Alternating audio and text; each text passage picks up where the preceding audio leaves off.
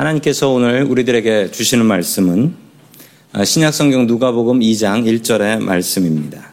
그때 가이사 아구스도가 영을 내려 천하로 다 호적하라 하였으니 아멘. 아, 이런 연구조사가 있습니다. 그 아이들한테 산타가 없다라는 것을 언제 알았는가 물어보니까 8살쯤에 알게 되었다라고 해요. 8살이란 아, 나이는 아이들이 학교를 다니기 시작할 때입니다. 이 학교에 가서 애들이, 다른 애 친구들이, 야, 산타 없어. 우리 엄마 아빠가 있다고 그랬는데, 그러면서 엄마 아빠의 진실을 깨닫게 되고, 그때부터 엄마 아빠를 불신하기 시작한다. 라는 우스운 이야기를 보았습니다. 산타 때문에 자식하고 부모 사이의 신뢰가 무너진다라는 겁니다. 오늘은 산타를 위한 날이 아닙니다. 오늘은 우리를 위해서 이 땅에 오신 우리 주님께 감사하는 날입니다. 오늘 이 날을 통하여 주님 앞에 감사하며 살아갈 수 있기를 주의 이름으로 간절히 축원합니다. 아멘. 첫 번째 하나님께서 우리들에게 주시는 말씀은 예수님은 낮은 자와 함께 하신다라는 말씀입니다. 우리들은 한국 사람으로 태어났습니다. 혹시 이 중에 나는 한국 사람으로 태어나고 싶어서 태어났다라는 분 없으실 겁니다. 그걸 어떻게 내 마음대로 정할 수 있겠습니까? 내 부모를 어떻게 마음대로 정할 수 있고 내 자식을 어떻게 마음대로 정할 수 있겠습니까? 그건 그냥 하나님 주시는 대로 사는 거지요.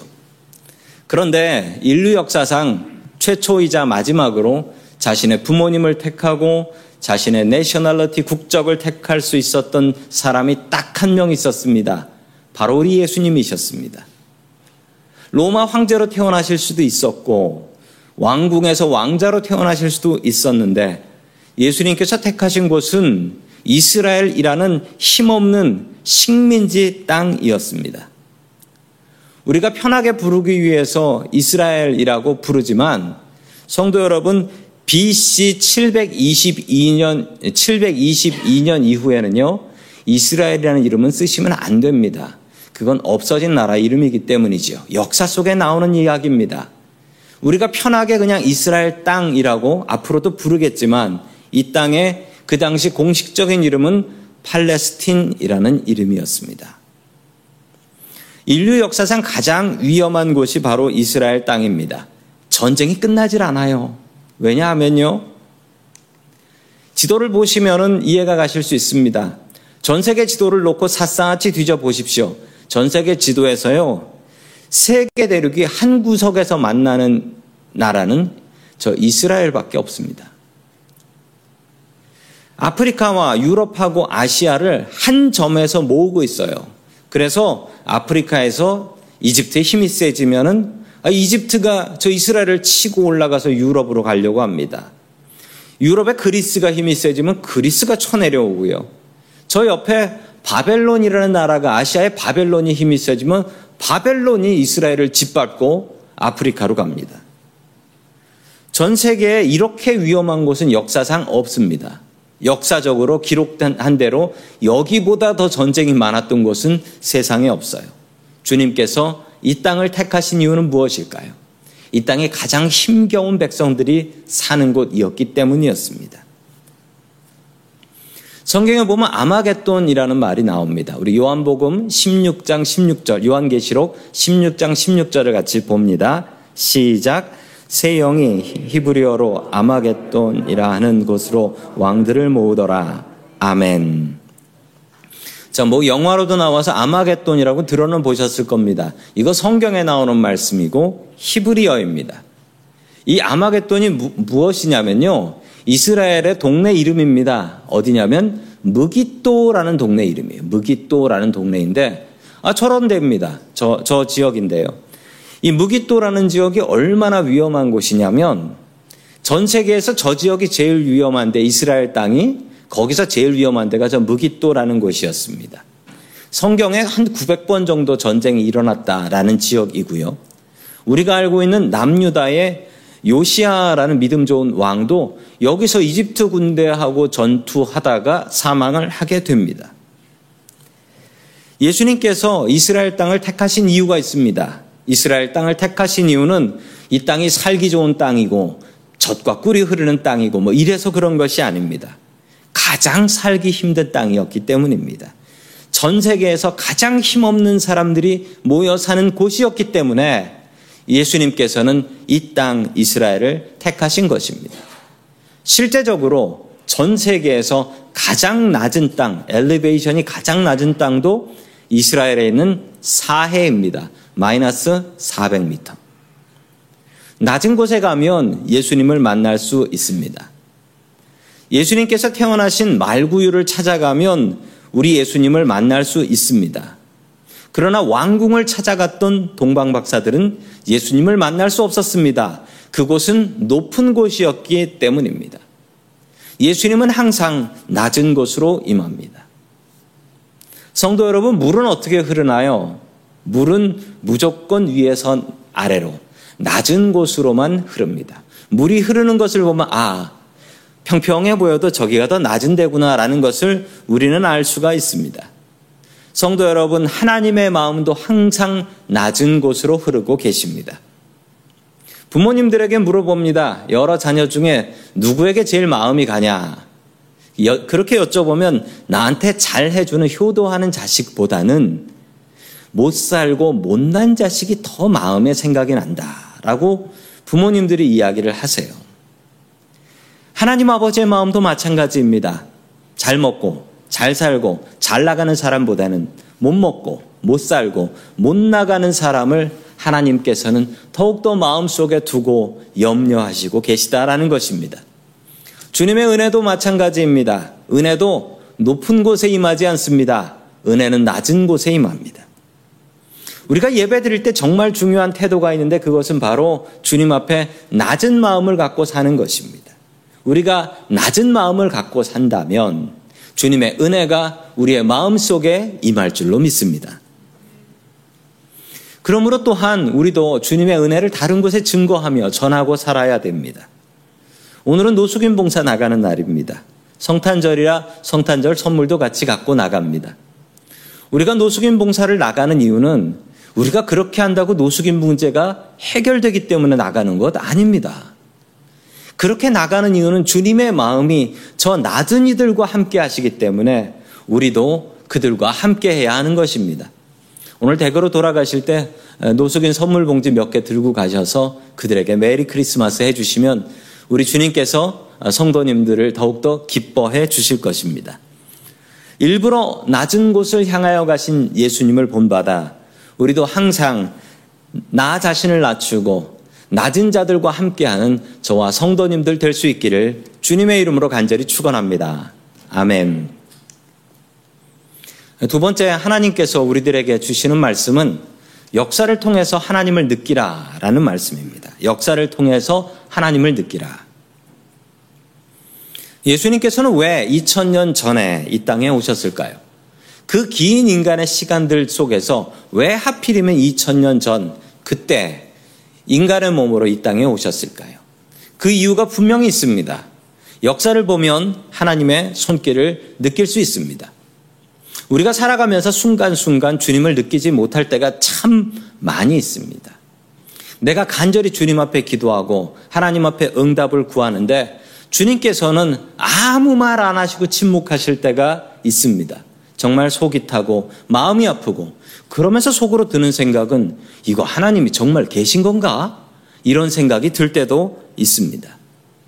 짧은 시간을 바라보면 우리는 이런 고민들을 하게 됩니다. 그런데 긴 시간을 생각해 보면 하나님의 손길을 느낄 수밖에 없습니다.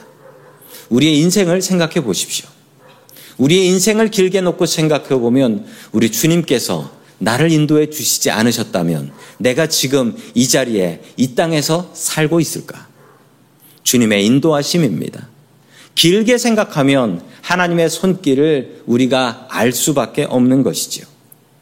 인간이 생각하는 가장 긴 시간은 역사입니다. 역사. 역사를 생각해 보면 하나님의 손길을 우리는 분명히 느낄 수밖에 없습니다. 이스라엘이 멸망한 후 그리스와 로마의 지배를 받았습니다. 예수님께서 태어나셨을 때 이스라엘은 로마의 식민 지배를 받고 있는 땅이었습니다.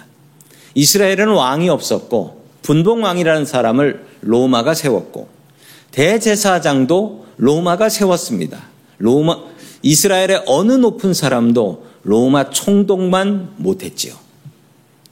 그들은 로마에 세금을 내야 했습니다.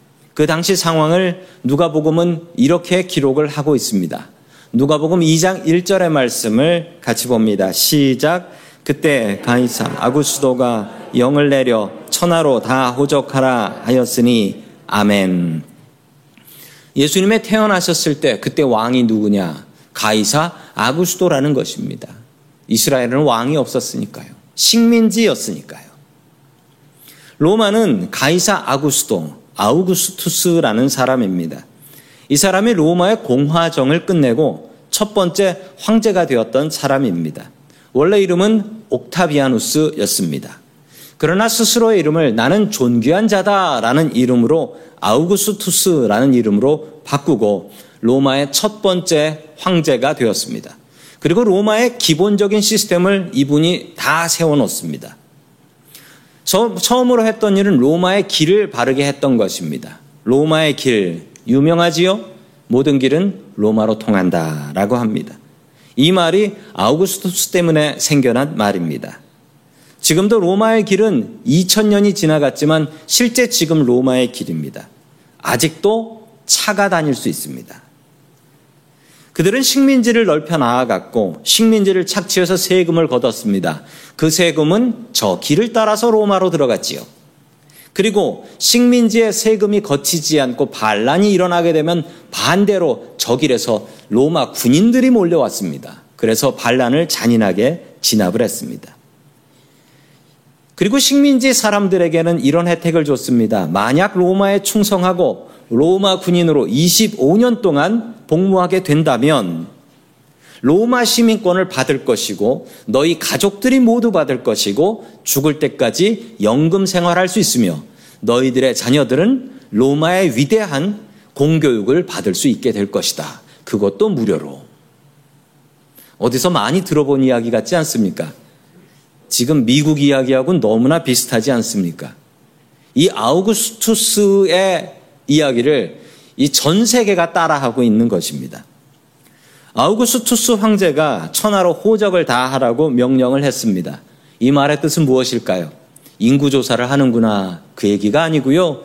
이 당시에 인구조사를 한다라는 것은 군인으로 끌고 가서 부려먹고 사람 수마다 세금을 걷어내기 위한 것입니다. 이제부터 정말 험악한 시절이 시작된다라는 그 이야기입니다. 주님께서는 바로 그때 이 땅에 오셨습니다. 그 이유는 이 땅에 고통받는 사람들과 함께하기 위해서였습니다. 그리고 또한 주님께서는 이 로마라는 나라를 활용하기를 원하셨습니다. 군인을 보내기 위해서 그리고 세금을 걷기 위해서 만든 저 길을 통하여 복음이 전파되기를 바라셨던 것입니다. AD 313년 콘스탄틴이라는 황제가 예수를 믿게 됩니다. 그리고 로마의 박해가 사라지고 로마에 예수 믿는 사람들이 넘쳐납니다. 그리고 저 길을 따라서 복음이 전파됩니다. 저 길을 따라 그 복음은 어디까지 가냐면 유럽으로 들어가지요.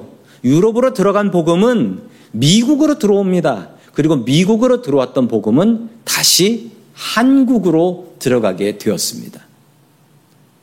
로마라는 나라의 안정적인 군사력, 그리고 저 길이 없었다면 복음이 이스라엘에 머물러 있을 수는 있었지만 이렇게 전 세계로 퍼져서 우리가 예수 믿게 될 가능성은 없다라는 것입니다. 바로 그 유일한 시간이 2000년 전이었습니다. 로마는 악한 능력으로 세상을 지배했습니다. 강한 군사력을 바탕으로 전 세계를 지배하고 자신들의 배를 불렸지요. 그러나 주님께서는 그 악한 능력이 아니라 선한 능력으로 세상을 바꾸기를 원하셔서 이 땅에 오셨던 것입니다. 우리는 주님의 선한 능력을 믿습니다. 1939년 유럽은 악의 세력이 지배하고 있었습니다. 히틀러가 이끄는 독일군들이 2차 세계대전을 일으켰고 유럽 전체를 불바다로 만들고 있었지요. 독일 국민은 이 악의 세력에 복종을 했습니다. 그리고 정말 안타깝게도 독일 교회는 히틀러를 하나님께서 보내주신 독일을 위해서 보내주신 메시아라고 칭송하고 히틀러를 위해서 기도하고 히틀러를 위해서 예배드렸습니다. 그러나 양심 있는 목사님들은 고백교회라는 교회를 만들고 그리고 히틀러를 반대하는 운동을 벌였습니다. 당시 독일 교회를 이끌고 있던 뛰어난 신학자였던 이 드이트리 본회퍼라는 목사님이 계십니다. 이분은 목사님이고 정말 뛰어난 신학자이시기도 했습니다. 이분은 고백교회를 세웠는데요. 히틀러는 메시아가 아니고 전쟁을 전쟁이 아니라 평화가 필요하다라는 것을 가르쳤습니다. 이러다가 보네포 목사님도 감옥에 갈 뻔했는데 그가 영국에 있었을 때의 일입니다. 이 보네포 목사님을 히틀러가 잡아간다라고 하는 사실을 알고 뉴욕에 있는 어, 원래 미국 장로교 신학교였던 미국 유니온 신학교에서 저 보네포 교수님을 살리기 위해서 신학교에 자리 하나를 마련해 둡니다. 무조건 들어오십시오. 무조건. 무조건 들어오십시오. 안 들어오시면 히틀러한테 죽습니다. 그때 이 보네포 목사님께서는 뭐라고 말씀하셨냐면 나의 동포들이 어둠 속에서 시달리고 있는데 나는 그들을 섬겨야 합니다. 라고 하며 미국이 아니라 다시 독일로 들어가 버립니다. 1944년 독일군 대령과 함께 히틀러 암살 작전을 꾸밉니다. 악의 세력 히틀러를 하나님 품으로 돌려보내드리는 수밖에 없다라고 생각하여 히틀러 암살 작전을 꾸몄지만 그것은 실패하고 보네포 목사님은 감옥에 갇히게 됩니다. 이 이야기는 영화로도 만들어졌는데요. 작전명 발키리라는 영화로도 만들어져 있습니다. 궁금하신 분들은 한번 보시면 됩니다. 1945년 전쟁이 끝나기 한 달 전 4월 보네포 목사님은 사형을 당하시게 되는데요. 그분이 돌아가시기 전 1944년 마지막 성탄절에 자신이 사랑하는 약혼녀에게 이런 편지를 하나 보냅니다. 자신의 죽음을 앞둔 사람의 편지라고는 알 수 없는 그런 내용이었습니다. 우리 잠시 전에 불렀던 찬양 그리고 지난 지난주에 신유경 집사님께서 특송을 해 주셨던 선한 능력으로라는 그 찬양이 이 보네퍼 목사님의 마지막 성탄절 편지였습니다. 그 내용은 이렇습니다. 그 선한 힘에 고요히 감싸여 그 놀라운 평화를 누리며 나 그대들과 함께 걸어가네. 나 그대들과 함께 한 해를 연해. 지나간 허물 어둠 어둠의 날들이 무겁게 내 영혼 짓눌러도 오 주여 우리를 외면치 마시고 약속의 구원을 이루소서. 아멘. 죽음의 느낌은 들지 않습니다. 이 악한 세력, 히틀러의 세력이 세상을 지배하고 있지만 그럼에도 불구하고 주님의 선한 능력이 더욱더 크심으로 분명히 그 선한 능력이 이 땅을 지배할 것입니다. 라는 믿음입니다. 제대로 예수 믿은 목사님이었습니다. 2000년 전 예수님께서는 세상에 가득한 로마의 악의 세력에 대적하기 위하여 이 땅에 오셨습니다. 그리고 선한 능력으로 이 세상을 가득 채우셨고 이 세상을 변화시켜 주셨습니다. 성도 여러분, 주님의 선한 능력 안에 거하십시오. 그리고 우리가 그 선한 능력자가 되어 주님의 선한 능력을 세상에 전파하며 살 수 있기를 주의 이름으로 간절히 축원합니다. 아멘. 다 함께 기도드리겠습니다. 높고 높은 보좌를 버리고 낮고 낮은 이 땅에 인간의 몸으로 찾아오신 고마우신 하나님 아버지, 그 높고 높은 은혜에 감사하는 무리들이 이 자리에 모여 주님 앞에 예배 드립니다. 주님 우리들의 마음이 항상 낮은 자를 향할 수 있게 도와주시옵소서. 우리들이 낮은 마음으로 주님 앞에 예배하게 하시고 낮아짐으로 은혜 받게 하여 주시옵소서. 우리도 주님처럼 낮은 자들과 은혜를 나눌 수 있게 도와주시옵소서. 주님 우리가 역사를 볼 줄 아는 믿음의 사람이 될 수 있게 도와주시옵소서.